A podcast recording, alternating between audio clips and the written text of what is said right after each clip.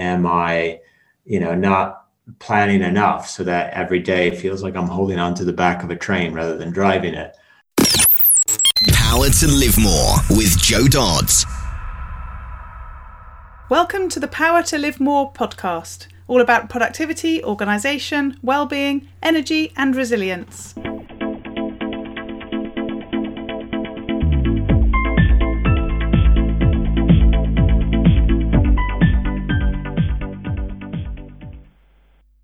I'm Joe Dodds, and I started this show to enable interesting people to share their stories about how they use their power to live more, and by that I mean to do the stuff that they want to do more than the stuff that they need to or should do. It's about creating a life for yourself where you have the energy, health, and space to be happy and fulfilled, spending your time as you'd like, whether that be at work, home, or somewhere else entirely. That's your choice. Hello, my name is Ellie Dodds and I am co-presenter, and today Joe's interviewing Eric Partaker. Eric is a CEO mentor, author, and peak performance expert. He has been named CEO of the Year at the 2019 Business Excellence Awards, one of the top 30 entrepreneurs in the UK 35 and under by Startups magazine, and among Britain's most disruptive entrepreneurs by The Telegraph. Eric has advised Fortune 50 CEOs while at McKinsey helped build Skype's multi billion dollar success story, and has founded several businesses. His work has been featured on over seven major TV stations in the Wall Street Journal and The Economist. He has also appeared as a guest judge on The Apprentice with Lord Alan Sugar. Eric is certified as a peak performance coach and has also completed a coaching certification and apprenticeship with Professor B.J. Fogg, who leads Stanford University's Behavior Design Lab. He continues to research evidence based studies in psychology, neuroscience, habit change, leadership, and peak performance. In 2020, Eric released his new book, The Three Alarms A Simple System to Transform Your Health, Wealth, and Relationships Forever. Back to the studio. Today I'm interviewing Eric Partaker of ericpartaker.com. Welcome, Eric. Thanks for joining me. Thanks, Joe. Yeah, very excited to be here, and thanks to uh, to all those listening for your time. Appreciate that too. Lovely. So, start by telling us a bit about who you are, what you do, and crucially, where you do it. Yes. So, um, my name is Eric Partaker. I work as a peak performance um, coach, mostly for founders and CEOs um, of businesses, typically between about one and 10 million in sales, um, mostly in the tech industry, but um, also outside of that. I live in London um, with my wife, um, uh, who's from Brazil, and I have two boys, a 15 year old and a seven year old. And um, yeah, I've just done a variety of things uh, throughout life. Um, was a consultant with McKinsey and Company for a while, helped build up Skype in its early years before we sold it to eBay uh, built a chain of Mexican restaurants in London, and um, now focus on peak performance. Wow, even just those two things, Skype and Mexican restaurants, intrigue me. yeah, exactly. It's like it's like you you know anybody listening is like, is he just reading off random things right now? Has he got his his bio muddled up with someone else's on LinkedIn and he's reading the two together? yeah. It's like that, that's not a bio, that's like a Frankenstein bio. So my next question is pretty much always how did you get to do what you got to do? And I guess that's partly what we've um, started to flippantly talk about. And uh, and yeah, so you know the, the peak performance thing intrigues me. Um, I'm wondering where that's come from too. Um, but I, I, think we need to go back further than that and find out the, the link between those two those two jobs. yeah, yeah. So so um, so I, I, grew up. So I'm half Norwegian, half American. Um, uh, from the age of about five, I grew up in Chicago, and um, if you grew up in Chicago at the time I was growing up there, it had the second largest population of Mexicans. So to grow up in Chicago and not have a lot of Mexican friends and loving Mexican food is kind of abnormal. So, um, so it's kind of in my blood, the the Mexican food side of things, you know, from that point. And um, um, at one point, uh, you know, in life, I, I ended up um, moving uh, back to Norway. And um, when I was in Norway, um, I started using uh, Skype, given its Scandinavian roots, you know, much earlier than than most people. And when I moved down to London, I kept my eye on the company and um, and then just knocked on the door. Um, and uh, there were about 30 or so people at the time and joined. And yeah, it was just an absolute rocket ship of a journey. We grew from 30 or so people to about 500, um, sold to eBay for about $4 billion.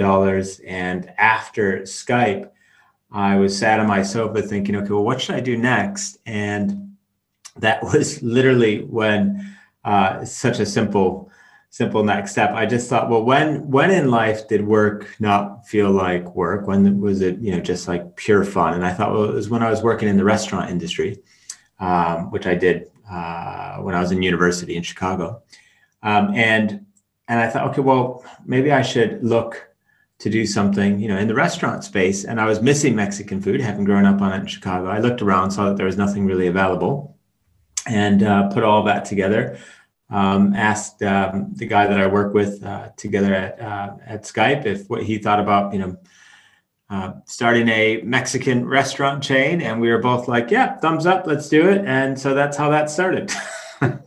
like you do, I love the fact that you you did actually think about you know a time when you loved what you were doing, and and and then actually brought that into the next step. It's, it's something a lot of people would say was a you know brilliant thing to do, but not many people w- would do, particularly when it was so diverse to what you'd been doing. Yeah, I think um, you know I've I've found that there's always been for for for every step of my journey there was like a, a very strong force or you know a very strong reason why I ended up doing that that next thing. And the shift from you know Skype to Mexican food was very much about going back into my past and thinking, um, um, what was it that I most enjoyed? Um, it hasn't been the only you know factor that I've used to know, make my my um, career decisions. You know, my very first job was with McKinsey and Company as a consultant, and that was driven by wanting to be challenged. You know, I knew that um, that environment uh, you know, is very, um, you know, it's a meritocracy. They really push you. Um, you learn a lot, and uh, and I really wanted that. And so that wasn't, you know, driven by anything other than wanting to get into an environment where I would be really challenged, really, really pushed.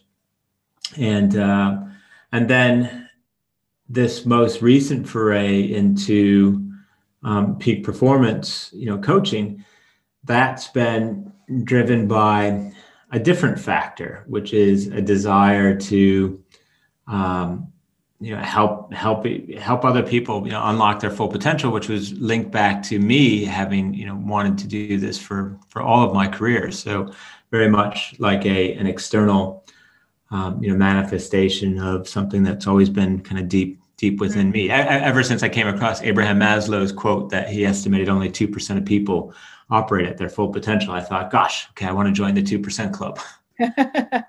yeah, yeah. So when you said peak performance, my initial thought went to sport. Is that something that's been in there in the past and that drove it too? Or is that just my prejudices or not, whatever the opposite is, my positive prejudices on peak performance being connected in that way? Yeah, I, I don't really think of it that way, although there's a lot that I take from from sports and yeah. into, into, my coaching.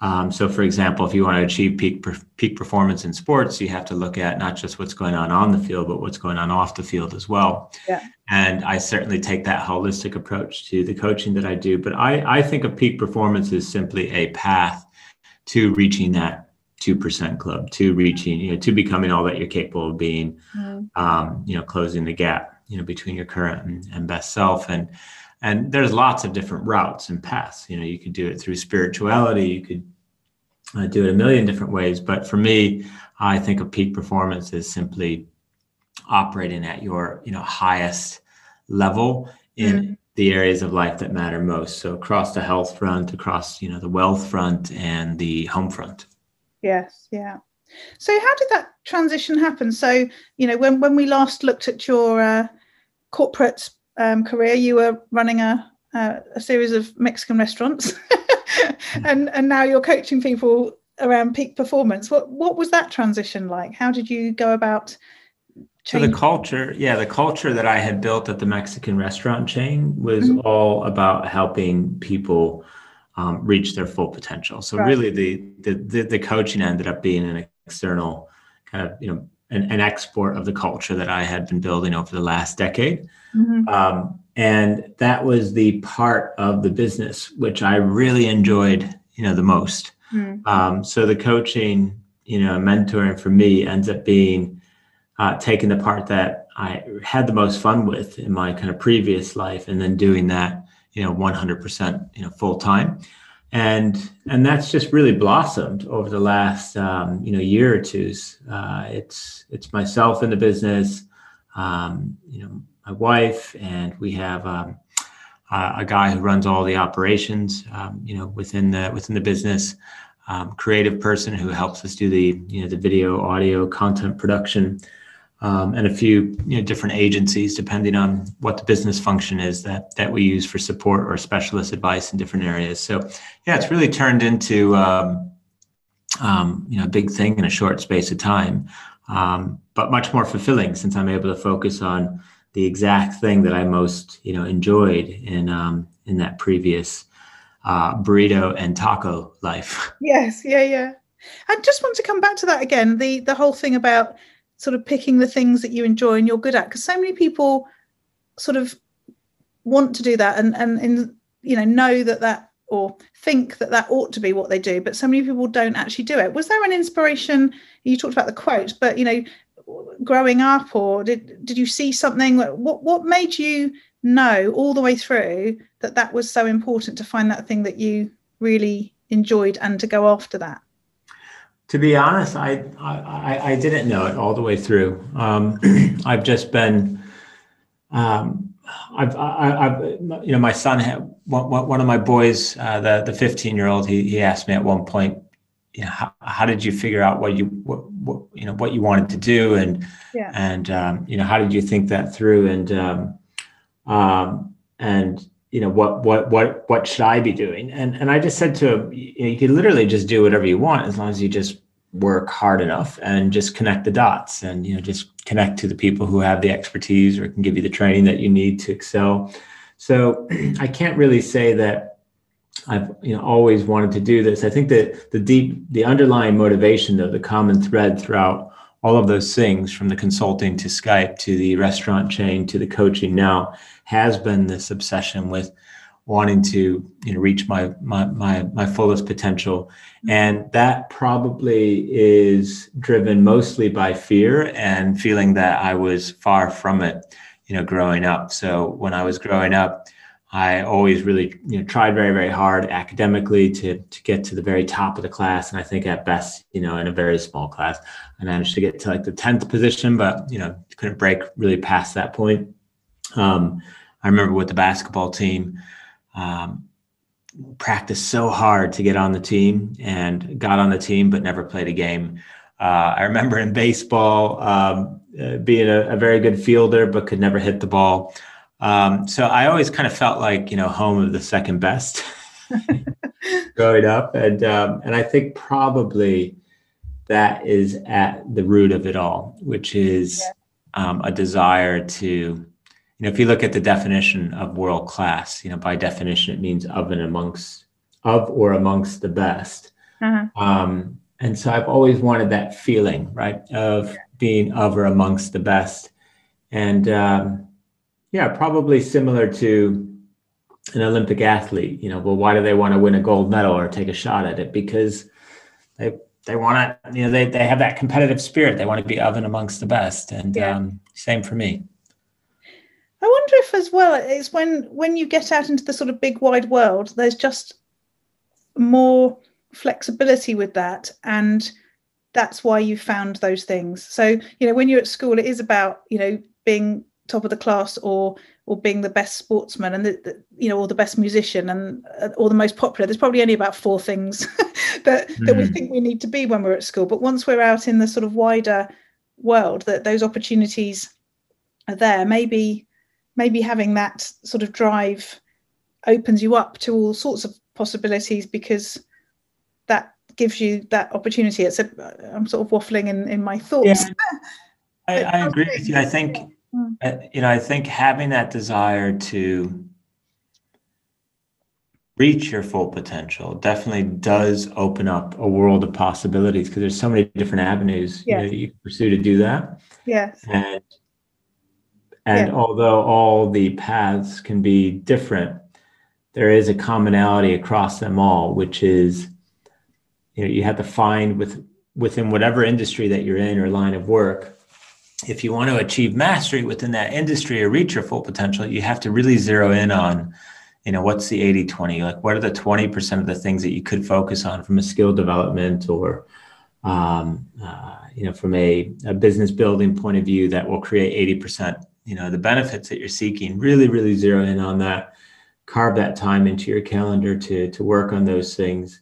Mm. and then the thing for me that i've always done no matter what um, you know position i was in or where i was in my career is just constantly reaching out to others um, specialists experts others who have kind of gone before you or are doing you know or, or operating at a level that you aspire to be at and just trying to just download as much of that wisdom as possible and then um and then just apply it as quickly as possible because if you just you know when i was growing up it was like knowledge is power knowledge is power knowledge is, isn't power anymore No, no, no, no. That's google true. anything in Google. seconds yeah translating knowledge into action so so you know just applying it but yeah i think it it really does open up a world of possibilities um Yeah.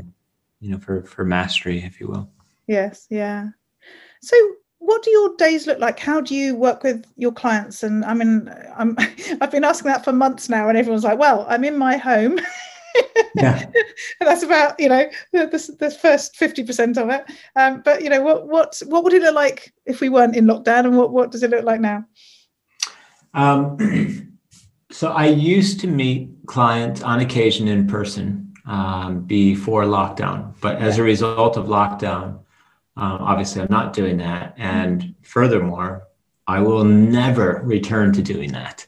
Um, so, you know, even if that means having to lose a current client or not take on a new, that's fine yes um, it's um, what this has all highlighted to me is just how incredibly inefficient it is to spend two hours to go meet someone for one hour say Yeah. you know one hour each way and and i you know you got one life to live here and i and and time is the only thing that you don't get back Mhm. Um, and so I'm just not, you know, the lockdown has just put me in a position where I am not prepared to sacrifice that time anymore. And I totally get the, well, isn't there something to have, um, you know, those in-person connections? And yeah, I get that. And, um, and I've just chosen that going forward, I'll pri- prioritize where I want in-person connections. And that's with my family um, and friends and, um, and professionally I'll, I'll keep it uh, online,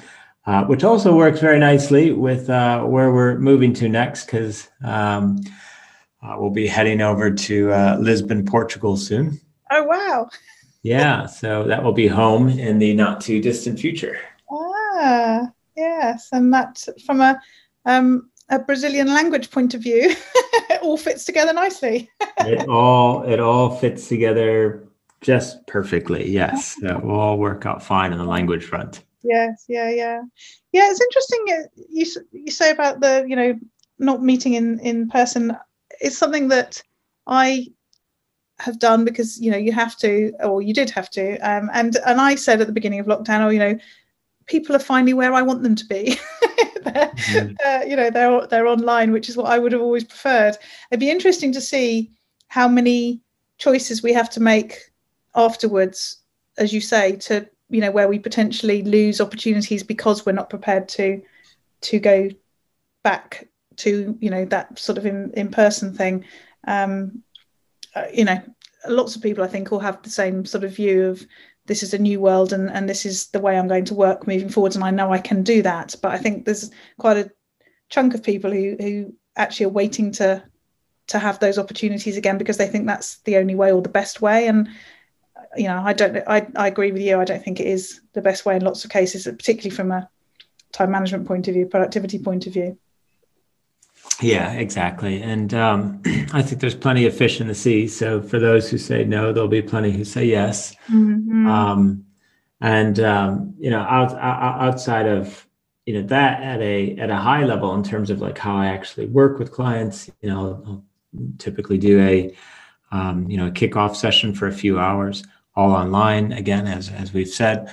And then thereafter, um, super simple. I just do you know 50 minute sessions um, every two weeks, and um, um, and then continue on, you know, with the coaching relationship as long as you know it's uh, valuable for both sides, right? And um, um, and so super simple like that. And then the other thing I've I've done recently is I've started to turn my coaching into a product, and um, so I turned the peak performance side of it rather than um, you know the the uh, the business coaching side of it into a a self study program, and um, so that's that's proving yeah that's very exciting and interesting because it will allow us to to bring a lot of scale to the whole thing. Yeah. Um, so we're looking at you know expanding in that way too.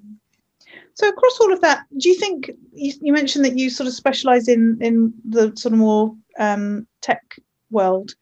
Do you think all of that sort of fits with that, helps that anyway. I, I would I would imagine sort of tech founders and tech organizations are more online they're more obviously oh yeah yeah they're, they're more up for online coaching they're they're they're um they're more up for a, a, different way of things because that's the nature of their business yeah exactly. So they're they're, they're used to working in remote environments. They're probably um we're already doing it to some degree before yeah. lockdown. So yeah. they they definitely are you know of the of the type that is looking for uh, you know efficient execution on the on the coaching front. So that that's maybe um, well in lockdown it kind of doesn't matter because it has to be that way but i guess that might make it you know easier to maintain things that way going forward. But again i think that there's so many people out there um, that i can't really see it being an issue for anyone because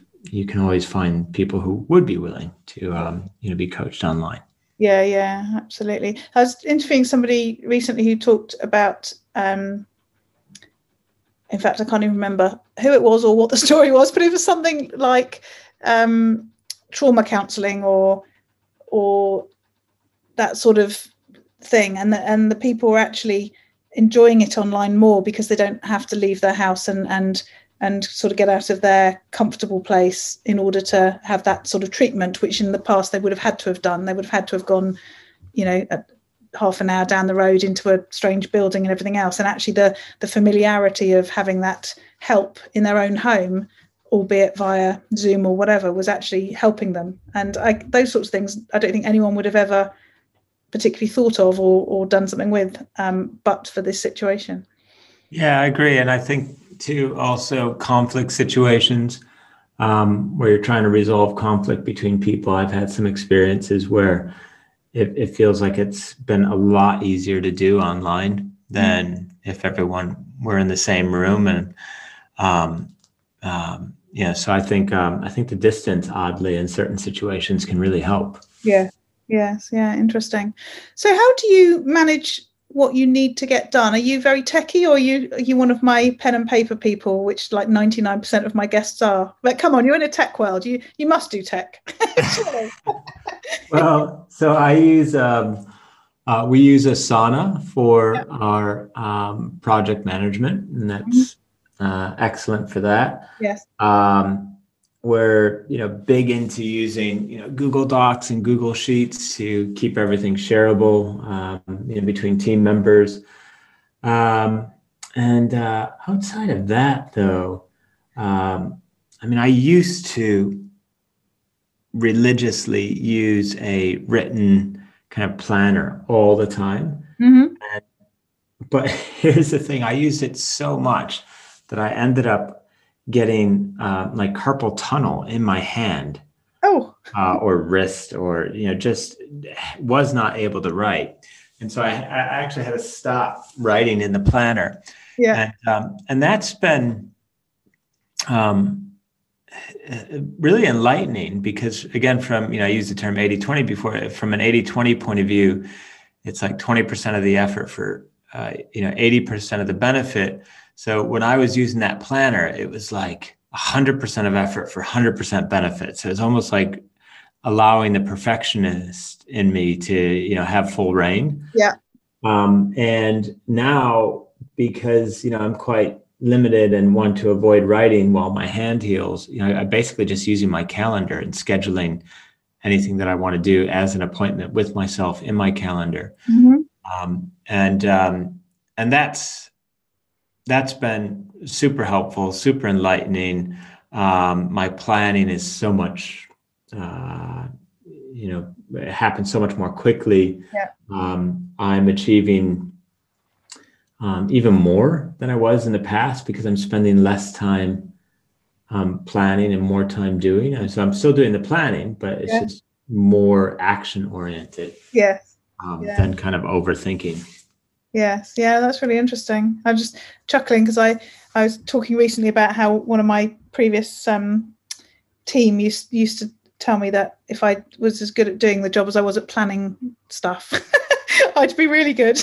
and I, have always chosen to see that as a, you know, a compliment disguised as some feedback. But um, I'm, I still don't know whether she actually, actually, it was a big, big criticism. But, um, but yeah, you can get tied up in organizing and planning and having everything color coded and all that sort of stuff, and actually achieve nothing, can you?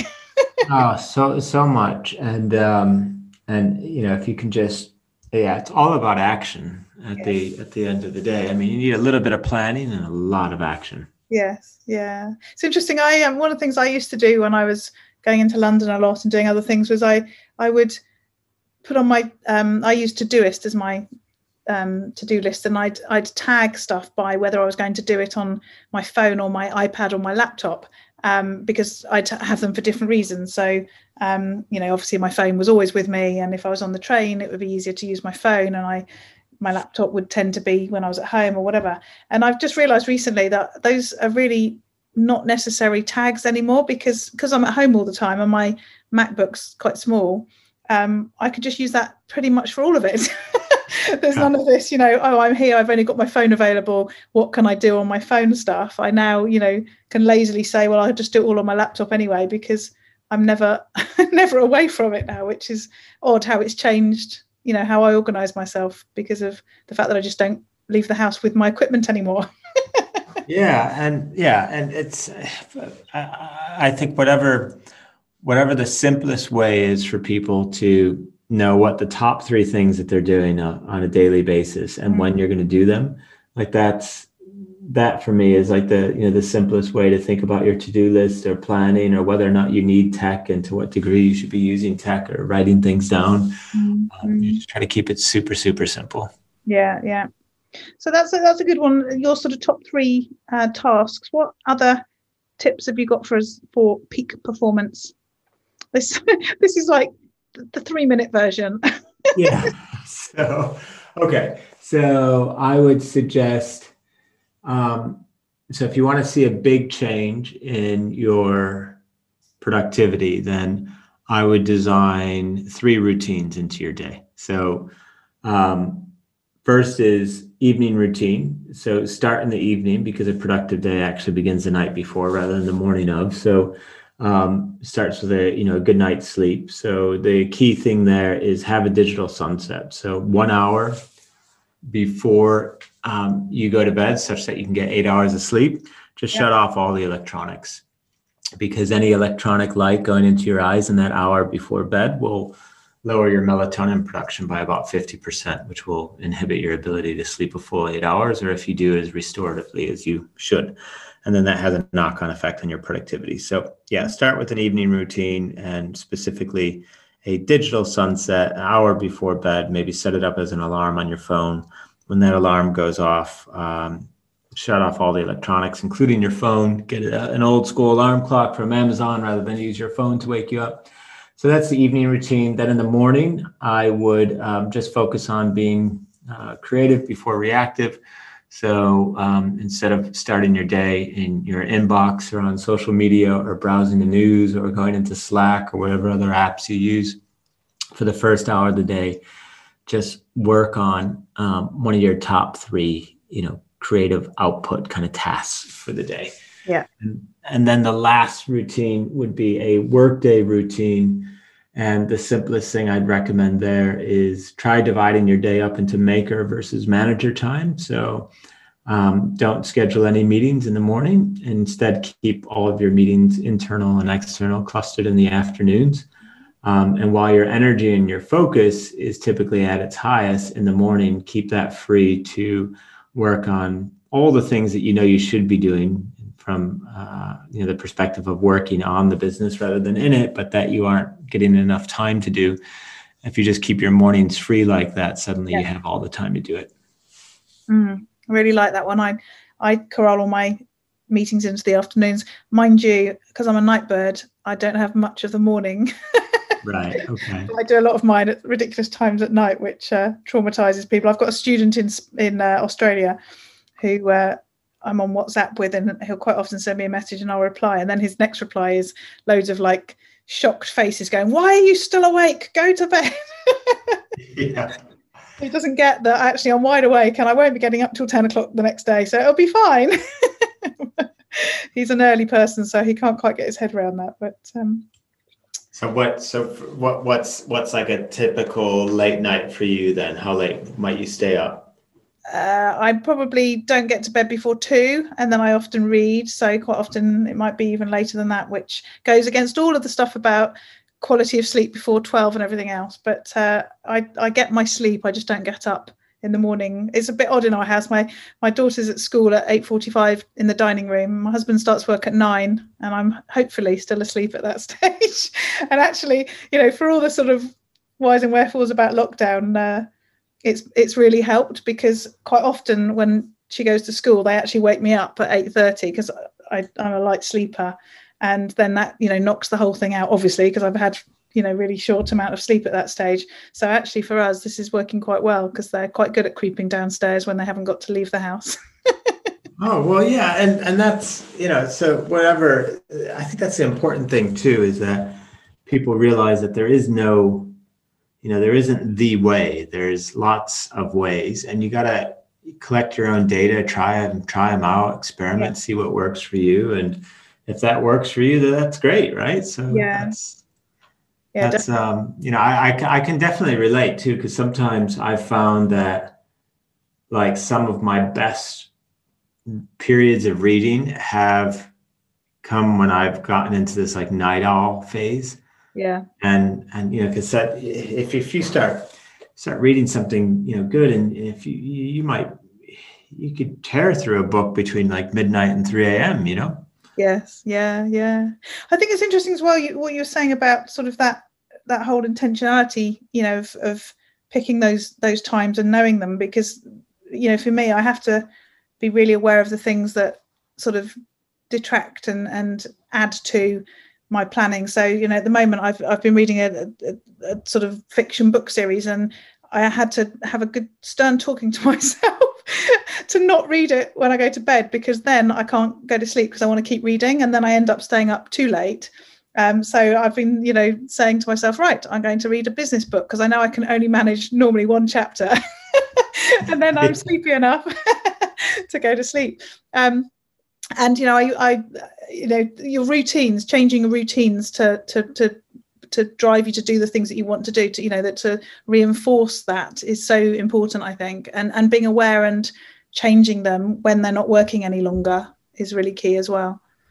Yeah totally agree. It's you, you shouldn't be wed to one thing and just just try things out see what works and mm. keep the core stuff that is working. Yes yeah. And i mean it's that sort of rule of three you gave you know your evening routine your morning routine and your middle of the day routine you know job done yeah exactly boom done efficient peak performance see, it's easy. I don't know why people think that there's a problem with getting things done. It's it's just there. yeah, exactly. exactly. So, what about learning and improving yourself? Um, I'm sure you do lots of that. What sort of um, resources do you use for that? How do you make that happen? Uh, my number one thing is just reading. So mm-hmm. um, I uh, constantly keep an eye out for new and interesting books. Um, I read regularly throughout the week. Um, I read paper books. Um, I'm like an underliner and a you know write notes in the margin sort of person. Yeah.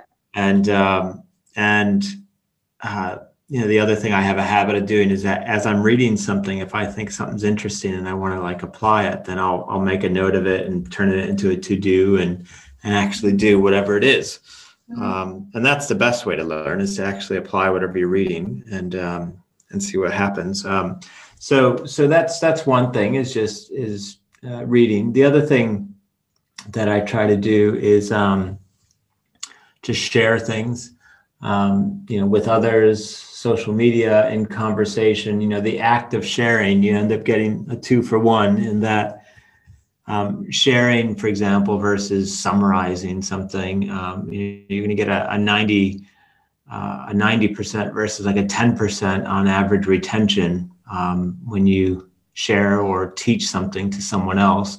So that's going to improve the learning for you. Time, you know, I, when I, when I say a two for one, you're helping someone else at the same time. So you could do it purely selfishly, just for yourself, so that you're actually, you know, learning more, but you'll also be helping someone else at the same time. So yeah, so reading and then just trying to share you know, slash teach what I'm learning to others. Mm-hmm. Yeah, definitely. And just moving to the last couple of questions then. Firstly, what about those days where it goes horribly wrong? How do you deal with those days? Well, um, I expect them to happen and for them to happen regularly. That's point one. Yeah. Um, you know, the the number of days out of 365 that go to plan for me in a year, I don't know, maybe five. um, yeah. a day the, the norm is a day not going to plan i don't mean like completely off plan like i you know blew a tire and the car flipped on its roof um, oh you know but it's like small things and uh, your mood's not even you know as you had planned it to be so i just expect that to be the norm things not going to plan mm-hmm. um, and when they're seriously off then um, i often you know just look to the fundamentals. So if the day was seriously off, so where was I seriously off? Was it my sleep? Have I not been exercising as much as I should be lately? Um, am I eating poorly? Am I, you know, not planning enough so that every day feels like I'm holding on to the back of a train rather than driving it? Um, so um, yeah, I would just say I expect it, and um, and when when it does go wrong, I look back to kind of like the core fundamentals for you know reasons why. Mm-hmm. I love that metaphor of the train hanging rather than driving it. I think we could all identify with that. yeah, I, I mean, and you could picture yourself on the back, right? Your hair is just blowing in the wind. yeah, I was there. I can imagine that. Yeah. Brilliant. Lovely. And what about those days where you get to live more? And that's where you get to do more of the things that you want to do and less of the stuff that you don't want to do. What do those days look like for you? Um, I'd say there's two types. So one is it's just like a pure day off, um, and it happens just because you choose it, or perhaps it chooses you in mm-hmm. some way, shape, or form. But you know, you're just able to just sit back and not worry about anything and and read a little or watch something on TV or go out for a walk or you know so you get this like random little gift that happens those those are those are quite nice and then um, the other time is when I'm in that pure kind of creative mode and I'm able to kind of you know build or make something um, not having to do a lot of the admin kind of things so mm-hmm. those those days are quite special too yeah lovely so thank you, Eric. It's been so good talking to you today. I really enjoyed it. Tell people how they can find out more about you and get in contact. Yeah, sure. Um, so uh, I've written a book recently, and so um, if you'd like to go into much greater depth um, on peak performance, on realizing your full potential, some of the concepts that I've discussed here, um, as a thank you for listening up to this point how did I know that you're listening up to this point? Magic, huh? So, as a thank you for listening up to this point, if you head over to my website, you can get a free digital copy of my new book, The Three Alarms, which has achieved bestseller status on Amazon. And that's just at Eric Part Eric with a C, partaker.com. Um, and that's also the best way to get in touch, too. Lovely. Thank you. Thanks for your time today. Thank you. All right. All this information is available in the show notes. If you go to powertolivemore.com forward slash, in this case, 210, then you'll find them there. And this week, I'd like to talk to you about content marketing. The first thing we talked about at the Gold Calm call this week was about what content marketing is. And I talked about how many years ago, back in the day, back in the early days of uh, websites, blogging, social media, a company called HubSpot, I think, coined the phrase inbound marketing. And that was quite a new concept, differing from usual marketing where you'd go out and sort of advertise and put yourself in front of people and tell them what you were doing, if you like. It was a new way of doing that by actually creating really useful content and learning to draw people in to demonstrate your expertise so that then they were would ask you for help with whatever it is that you have just demonstrated that you're able to do for them. So inbound marketing came along when blogging started to become really popular and then social media came about and I guess the rest is history. So content marketing for me is all about creating content in whatever form that attracts, informs and teaches your audience as well as showcasing you and your knowledge and experience. And I think the key to doing it is well, there's two things I think. Firstly, it's about finding the format that suits you, or the formats, maybe more than one, that suits you and enables you to consistently create that content as well as suiting your potential audience. So you've got to get that combination of the both. But I think if you don't find content that you enjoy making and creating, then it's really hard to keep doing that consistently. You might do it really well for a number of weeks or months, but if it's something that you don't really enjoy and you're not really very good at and doesn't really sort of float your boat, then it's actually really hard to keep it going.